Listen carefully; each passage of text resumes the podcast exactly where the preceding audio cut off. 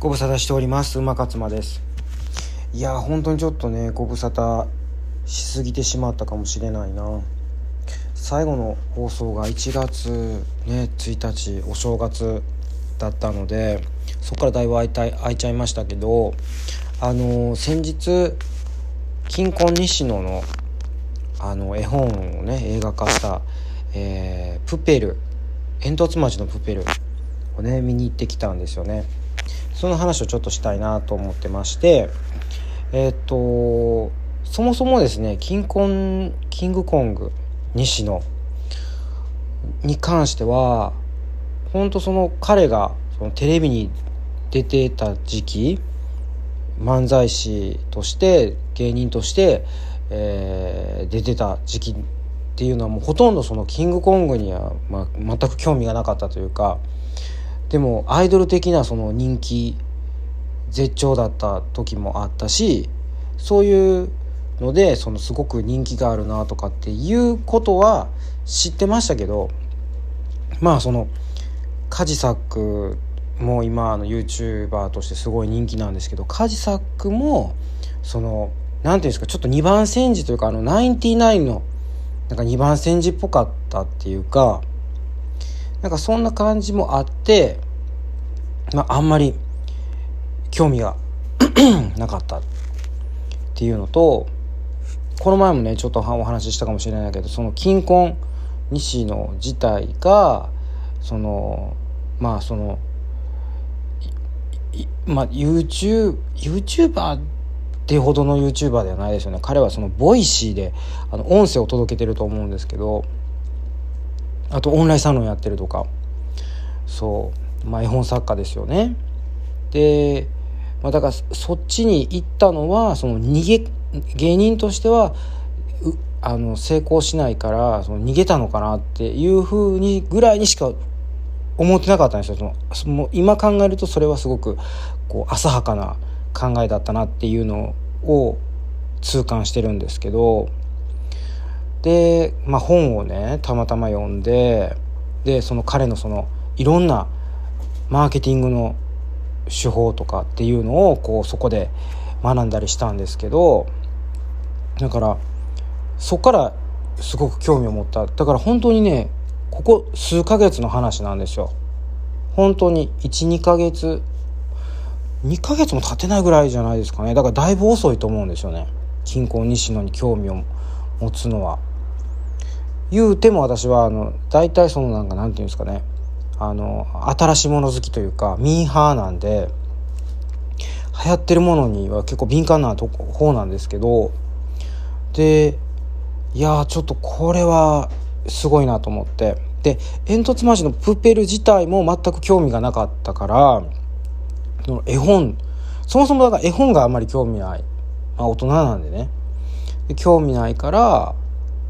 大人なんでねっていうのおかしいですか？まあ僕自身が興味ない。であの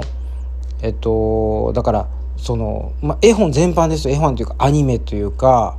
まあ、そういったものに全然だから「鬼滅の刃」とかめっちゃ流行ってるって言っても全然興味がないし何ですか？えっとトトロとかそのジブリ系っていうんですかね。宮崎駿先生、うん、のまあアニメとかもそんなに興味がない。まあだからその流行ってるからちょっと見ようかなっていうぐらいのもんで。まあだから普段見ないんですよ。普段見ないけどちょっとこれはきっと面白いぞと思って。でまあ見に行ってきたんですよね。まあもう涙なしでは見れなかったっていうねぐらい。すごい良かったなっていう。まあ、ネタバレになるからどういう物語かとかっていうのあでもねその彼の手法としてはだからそのもうネタバレしてもいいんですよね。ネタバレしてるものをこう見に来てもらってるみたいな。だから本もだからそのネタバレしてるんですよね。バラしてるんですよね。でそれでも面白いからそのお母さんたちがその絵本を買ってくれるっていうやり方で絵本を売ってるっていうことなんで。まあでもその絵本自体見てないからどういう絵本か知りませんけど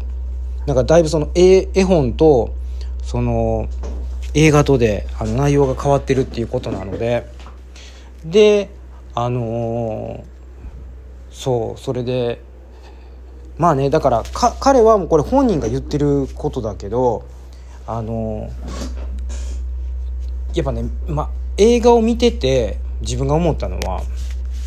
あこれって金婚西の本人のことを書いてるのかなって思ったんですよ。ほんなら案の定やっぱ本人もその自分の自助伝やっていうようなこと言ってたんですよね。それをだからその10年以上かけて13年って言ってたかな。うん。だから構想がそれぐらいかかってるんですよね。だから相当な思い入れがあって、で、しかもその2020年の12月25日のクリスマスにどうしてもそのあの何て言うんですか？上映したいっていうことで、はい、そこに持ってきたみたいなんですよね。でそれもそのあのまあコロナがあって、まあ、ものすごい何て言うんですか逆境の中というか逆境というかだからすごいその、まあ、不利なですよね。あのそういう時にこうなかなかその密を避けないといけないからあのたくさんの人を一回に入れるたくさん入れるわけにいかないしっていうような状況やしだからね相当大変やったと思うんですね。でいなんかドブ板営業とかってねもうやってるっていうことをこう まあその Voicy とかでも、まあ、YouTube とかでも、まあ、あの YouTube っていうのはその Voicy をねただ単にあの YouTube 持ってきてるだけなんで同じこと言ってたんですけどまあそこでもこう言ってるしまあだから本当に頑張ってますよね。だからなんかすごいそのアンチもいっぱいいるけどでもやっぱすまもう純粋にすごいなというっていうのもそのちゃんとこう有言実行してるところとか結局初めはそのその十何年前はそのみんなから叩かれたけど結局今ねあのたくさんの人に応援してもらってであのこんな映画とか、まあ、古典もそうですけどいろんなこと成功させてるっていうことなのでだから本当にやっぱりこう素晴らしいなっていうか一本筋が通ってるっていう、うん、だからなんかこう体制してる人とかやっぱ大きいことができる人っていうのはもちろん有権実行もそうなんですけどやっぱこう一本筋通ってるしすごい信念が強い信念みたいなものを持ってるなと思って、まあ、ちょっと全然あのジャンルは違うというか全くね違うんですけどあの先日そのあのこんまりってあるいるじゃないですかあのか、えーとときめく片付けの。あのあの人があんなにその今世界に行ってるっていうあのネットフリックスの番組に出たりとかその本があの海外でもその何十カ国で翻訳されてなんかそれも結構売れてるっていう。なんかもう累計1200万枚で超えてるらしいんですよ。まあもう異次元ですよね。異次元の数字っていうか。だからもうそれぐらいその売れるようになったのはなんでかっていうと実はそのバックに旦那さんがいてそのバ旦那さんがあのそのプロデュースしてるっていうことを、まあ、だから最近になってその旦那さんが前に表に出てくるようになったみたいなんですけどそれまではこう誰も知らない、まあ、こんまりがそうやってあのどんどんどんどんこうあのなんていうんですか？あの有名になっていってるっていうことだけしか多分みんな知らなかったと思います。私も含めて。でその旦那さんがやっぱりこう自分がどういうなんか思いがあってこうその、まあ、奥さんをはじめいろんなその方をプロデュースしてるのかっていう話を聞く機会があったんですけど、まあ、だからその時にやっぱこうその世界を良くしたい日本も良くしたいし世界も良くしたいしっていうだからそのおかしな世の中を変えていきたいっていうもともと政治家目指してたって言ってましたね。だからやっぱりうんそういうこうちょっと突き抜けてるんですよね。まあまあ。突き抜けてるしあの周りからは理解されないだろうしすぐには。でもそれでもこう曲げない自分を曲げずに信じてなんかこう突き進むっていう。なんかそういうの体制してる人にはねやっぱ共通項があるなっていう気がしました。うん。まあだからちょっと話飛んじゃったんですけど元に戻すとその近郊のね。うん。あの煙突町のプペルはねすごく良かったんでね是非見に行ってほしいなと思うんですけどでその後にね「あのゴミ人間」っていうエッセイも出されててでその「ゴミ人間」もね読みました。うん。あのもちろんその今までのなんだろう出してた本ねなんとかの革命のファンファーレだったかな？とかあと魔法のコンパス？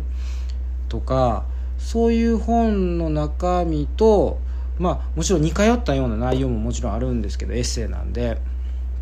でもねそこにちょっと結構衝撃的なあのなんていうのエピソードがあって、まあ、それでまた私もちょっと泣きそうになったりしたんですけどね。うん。まあ、だからちょっと要注目株ですね。キンコン西野は。オンラインサロンにはね多分まだ入らないと思いますけどやっぱ彼の動向いや YouTube とか Voicy とかはでは追っていきたいなっていうふうに思ってます。はい。今日はこんな感じで失礼します。それではおやすみなさい。